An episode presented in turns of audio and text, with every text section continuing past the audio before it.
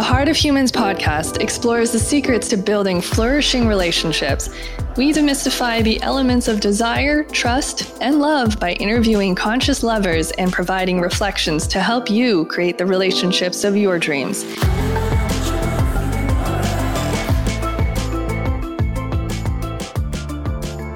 Where are people dating during a lockdown?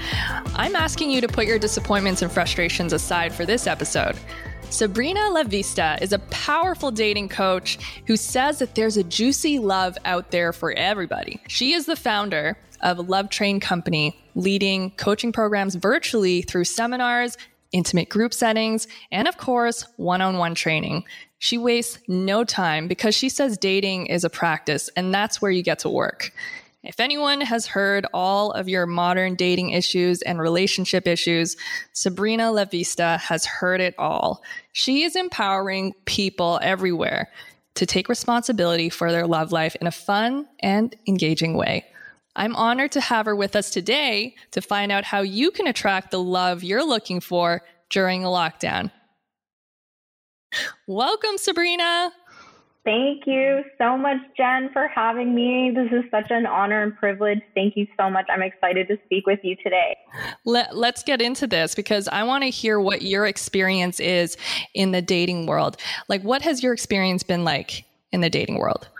Like, truthfully, I'm married now, and I've been I've been happily married for almost five years. Um, I've been, you know, with my husband for eight years. Um, this is my second marriage. So I was married before. And, you know, the marriage didn't go very well. And I saw that part of the reason of why that was, was that I was actually a serial monogamist. I went through most of my twenties and my thirties being in very long-term relationships. And what I noticed mm. is that when my marriage ended, I actually took a good look at, like, what happened to have this go this way. I noticed that I actually never really dated. I must have dated maybe three guys my whole, in, in the span of like almost fifteen, sixteen years, right? And then two of those guys I was in long-term relationships with, and I stayed there even if the relationships weren't working or weren't fulfilling for either of us. When I actually started to date, I approached dating in a really refreshing way at the end of my marriage when I knew, hmm. you know, this marriage isn't working out. I'm I'm ready to leave. I actually said to myself, like, what the whole time was missing in this, in the way I looked at relationships and especially dating. And what was missing is that I actually didn't date people. I actually never gave myself permission to meet people, get to know them, and really find out, like, what, what, who am I compatible with? What lights me up about other people? What am I actually looking for? Instead of going from relationship to relationship, you met more people to see what it is that you liked. Yeah. I actually looked at, how about I actually embrace dating, approach it like it's a playground, and date as many people and get to know as many people as possible. It's like, expand my social circle, cast my net wide. And I have to say, it was like one of the most exciting times of my life. I, I've met so many interesting men, and I still go back to all the places that I, that I dated, you know, all the cool restaurants and all the cool, like, parks that we went on dates on. I still go back to them today. And I, I remember that, that time as being, like, really exciting for me, getting to know what I wanted in a partner. And eventually, like, I met my husband that way. Hmm. I hear, I love that. I love that. I hear that you were getting to know what you wanted in a partner, not so much trying to find the right person, but you were just getting to know yourself and what you wanted. That's right. Yeah, in a way, it was like dating myself. I was actually getting to know me and what my, you know, what my values were, what my preferences were. And it was that, that's what actually my approach to it. That's what made it really exciting, that it was a playground. It was a time to have fun, mm-hmm. expand my social circle. And through that, like, attitude I had about it, I actually met my husband, who I'm married to, and I met him on Match dot com about uh, eight years ago. Yeah. Well, congratulations. You guys are a stellar, long, example of how a relationship can look like when you are laying it down honestly with yourself on what it is that you want. So mm-hmm. what inspired you, though, yeah. to create your own dating program? That's what I'd like to know. Yeah, that's a really good question. So I did a lot, like in the last couple of years, I started doing a lot of personal and professional development, and I did a really intense leadership program. And in this program, I noticed there were so many people in this program who were extremely successful, powerful, like intelligent, really irresistible kind of people. And I noticed that they all had something, a lot of them had something in common. They were single. They weren't in relationships. And not like there's something wrong if you're not in a relationship. It wasn't anything like that. What I noticed is that mm-hmm. many of them really wanted mm-hmm. relationships and were really stopped. They were triggered when it came to, you know, what it took to be in a relationship. There were lots of unresolved issues from their past. And I just said to myself, you know, I, I'm really, I'm really committed to doing something about this. I really want to make a change and shift something for people in this space. And so at first I thought, I'm going to create an app. I'm going to create the coolest dating app, the most original one, you know, and I quickly dropped that idea because I realized there's lots of dating apps and still people that aren't actually able to find love. Uh-huh. So that's not actually what's going on.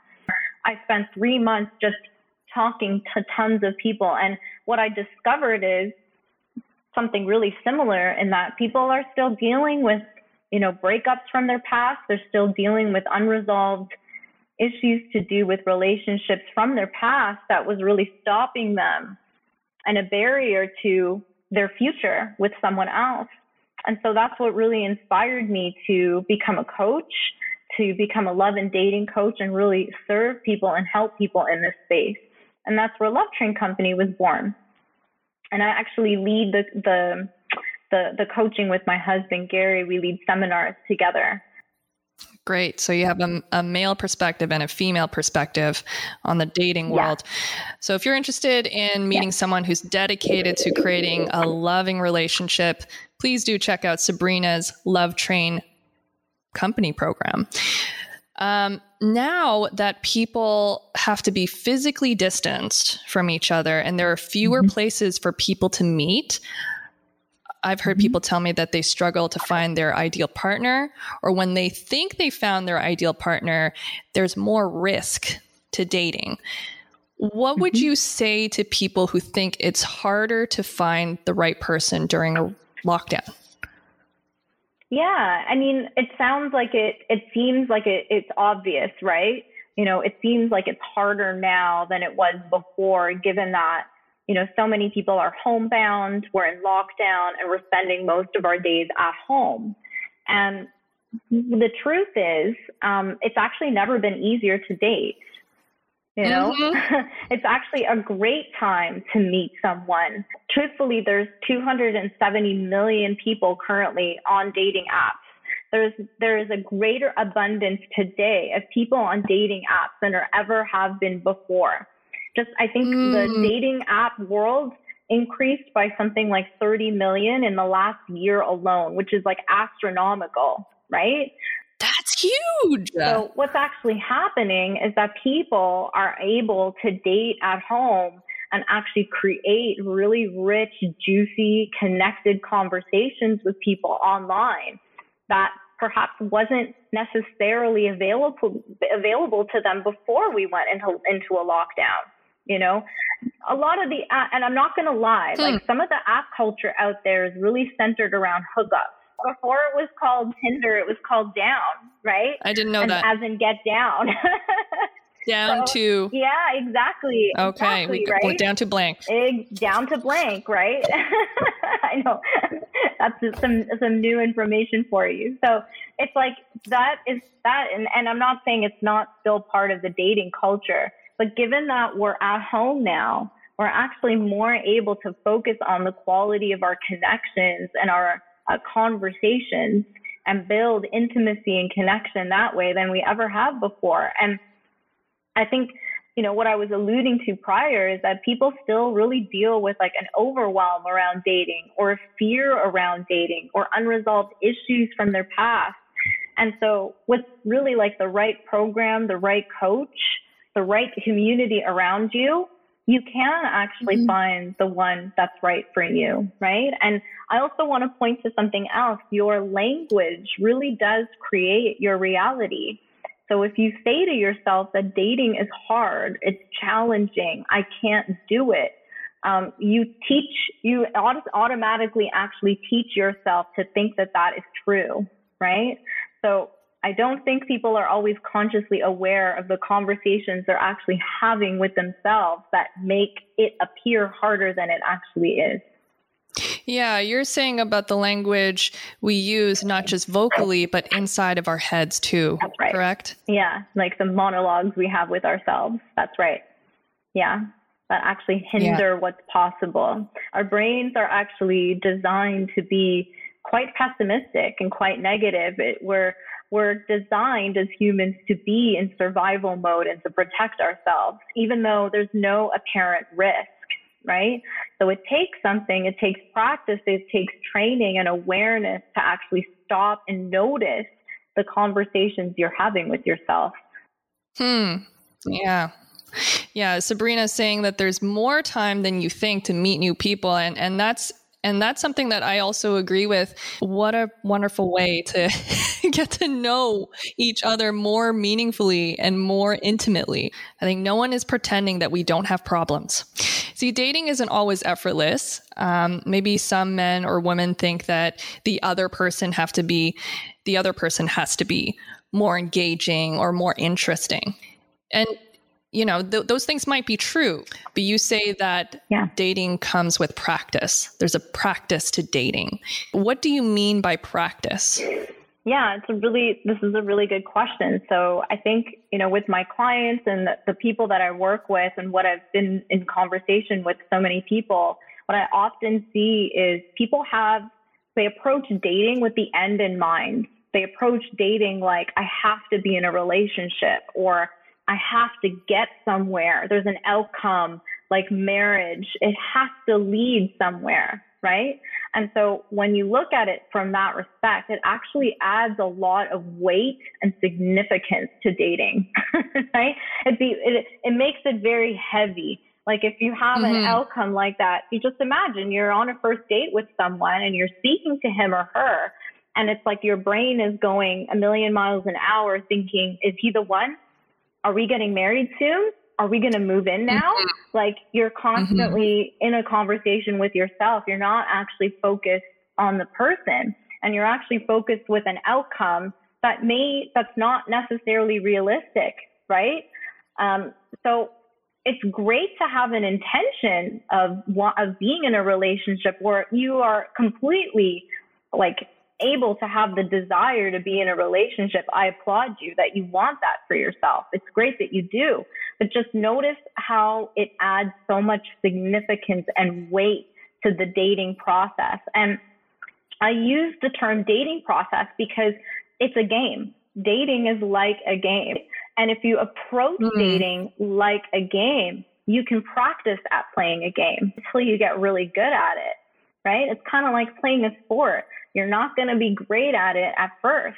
It's going to take multiple times for you, like hitting the ball, um, for you to actually get better at it and master it. So if you approach dating like it's a practice, and you approach it like, my intention is to make as many connections as possible. I'm going to meet as many people as I can. I'm going to put myself out there. I'm going to get to know as many interesting guys as, as possible. It really takes away the weight of, is this person right for me?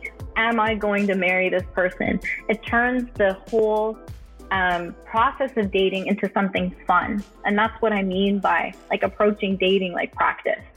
Yeah. Yeah. It seems like that would take the edge off. Mm-hmm. You think it would overwhelm or confuse people if they started seeing too many people? Yeah, right? I mean, how many people is too many people? You will meet lots of people and only see them for one time. But chances are you're going to meet a finite number of people every week, right? The idea is to, again, like practice, practice, practice. Start, you know, connecting to people on apps. Send them a like, you know, send them a little message. Move on to text, move them on to video, and actually start um, engaging in that process very, very quickly. And you'll notice by the time you actually go on a date, there's far less people that you're actually on a one-on-one date with than there were in the beginning of the process when you were texting and, and messaging. It might seem overwhelming at first, but the process is to actually get through as many of those smaller conversations to actually get to actually meet someone in person. Mm-hmm, mm-hmm. Yeah. When you say practice, does it also mean, um, does it mean to practice letting go of holding on to that outcome? It's the practice of letting go. Yeah. Like that, that's really beautiful what you've just created there. The letting go of an expectation that you have that the date must go somewhere, or that there's like a, an outcome that has to be achieved in that moment with that person that you're on a date on a date with. That's a huge practice, right? The practice of really examining what your expectations are. I call it like inspect what you expect, right? Whoa, whoa, whoa. Say that again. Inspect what you expect, right? Inspect what you expect. Hmm. Yeah. Your I like that. Expectations are in your mind. They're not something that you actually reveal to someone else. And you often don't know that you have expectations, right? Like if you expect someone to uh, pick you up for dinner, for example, and you have that expectation that they should do that, what often occurs when they don't do what you expect them to do? Get disappointed. On the other side of expectation is disappointment. Inside a practice of dating, you actually learn to say what it is that you expect, right? An expectation ceases to be one when you actually tell people and make requests of them and ask them what you're looking for. Mm. Okay. Okay. I'm really interested what you, what your view is on sharing expectations. Yeah. When do you think it is considered at the appropriate time to share expectations with someone that you're dating? Well, it, it depends on what it is that you, that you, what expectation you want to share with them. But, you know, I always coach the, the women that I speak to, to tell people right away that they're actually looking for a committed relationship, or they're looking, I often say, I'm looking for the right person. In fact, put it on your dating profile. Um, no mm. point in beating around the bush, right? I've, I've coached women that have been in on and off relationships for six, seven, eight months where they were unwilling to actually voice that for fear that the guy would, you know, leave them or they would break up with them. And all of that, you know, is sort of unnecessary. It just creates so much drama and so much stress, and it actually keeps you from actually being in a relationship with someone that would want to be with you as you are and be committed to you. So I think the actually saying to the mm-hmm. person that you're, that you're dating, either casually or that you want a committed relationship, um, that that's a desire you have and it's something that you're looking for, is something to say like right off the top and not later. Yeah. If you say it right off the top, then it saves both of you. At least that's mm-hmm. how I see it. It saves both of us yeah. time in finding exactly. what we're ideally looking for. And this goes for men and women. Mm-hmm. Absolutely. Yeah. And and for men, you know, I'm just a, on a side note, I'm coaching some men right now that don't want a committed relationship. They actually want to date multiple women and they want to explore. What? Hold up. They're in your program and they're looking yeah. for hookups?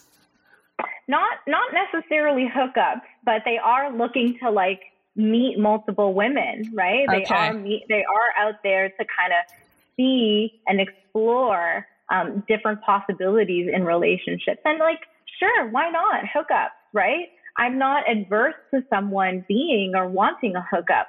What I don't think works is when you're not straight about that. when you're not actually straight about what it is that you're looking for, whether it be a committed relationship or whether you want like a fling with someone.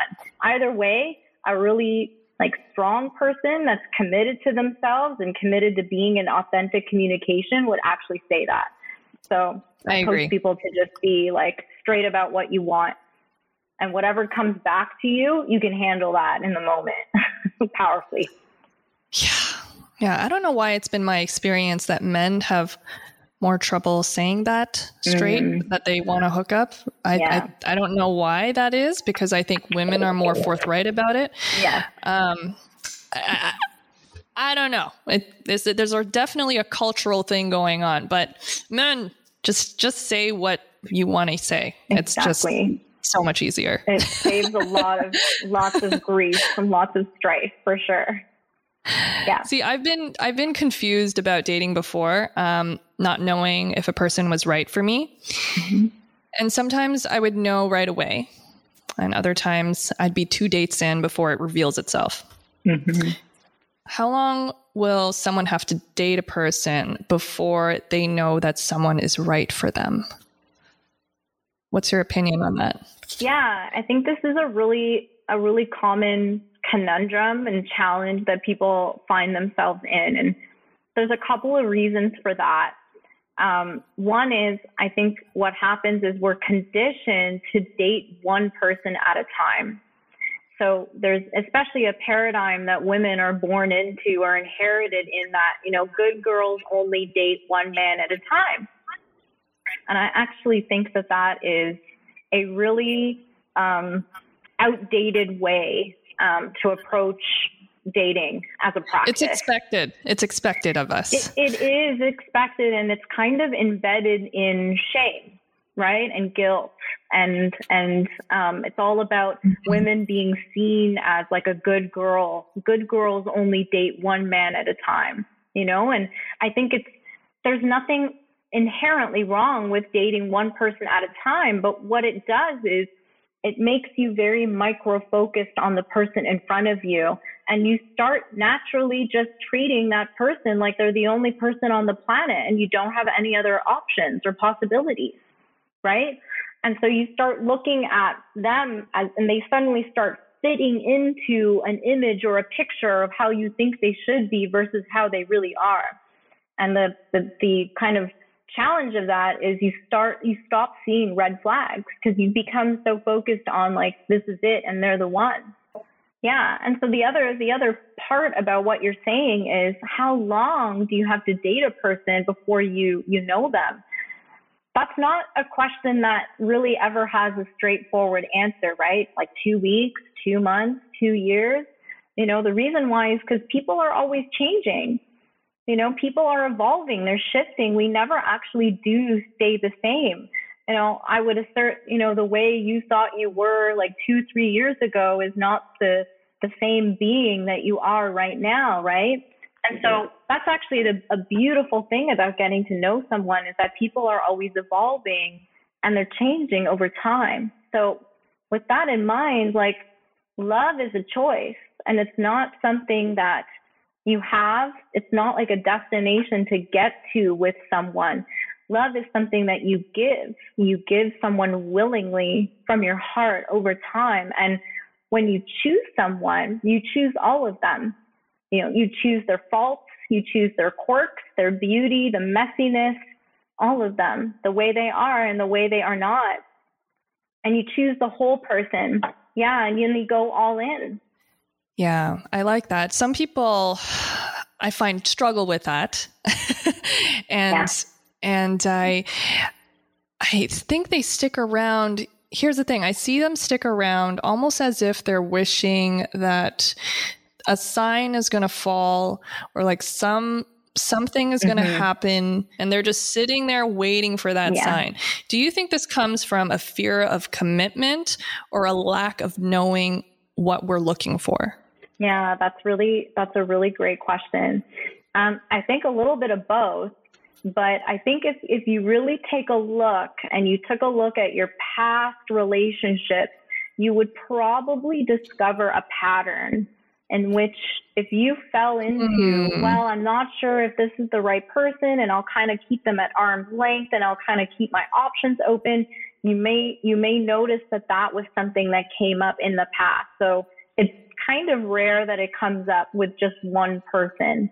Everyone kind of has like a dating pattern that they're not aware of that's in their blind spot, right? And and one of them for sure is like a, a grass is greener out there, or there's like a, a classic like fear of commitment. And it's, it's common for people, and it's often rooted in something to do with their childhood, something to do with maybe the relationship they have with their mom or their dad or both of them. And you know, through coaching, um, in some cases, even through therapy, you can actually discover that and overcome that. Yeah, because that may always be there, and that may exist from relationship to dating relationship to the next.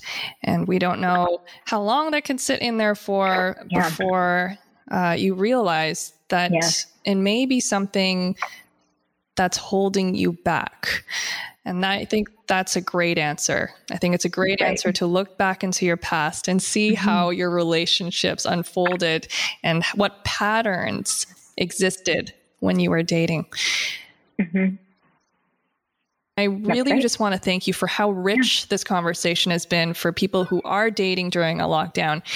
And I don't want you to give up hope, because Sabrina La Vista is here and we're here for you. We hope that you stay tuned in for more episodes, and please check out her program. Sabrina, share your website with them and where they can find you.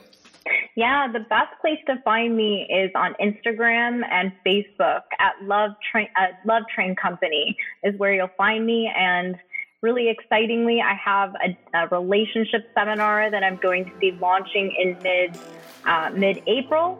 So if you're interested in finding out more about it, you can email me at hello at lovetrain dot co. Choo choo. Oh my God, that's so cheesy. cheesy. Choo choo. Thank you so much Love for it. joining us, Sabrina. Take care. You're welcome. Thank you. Bye.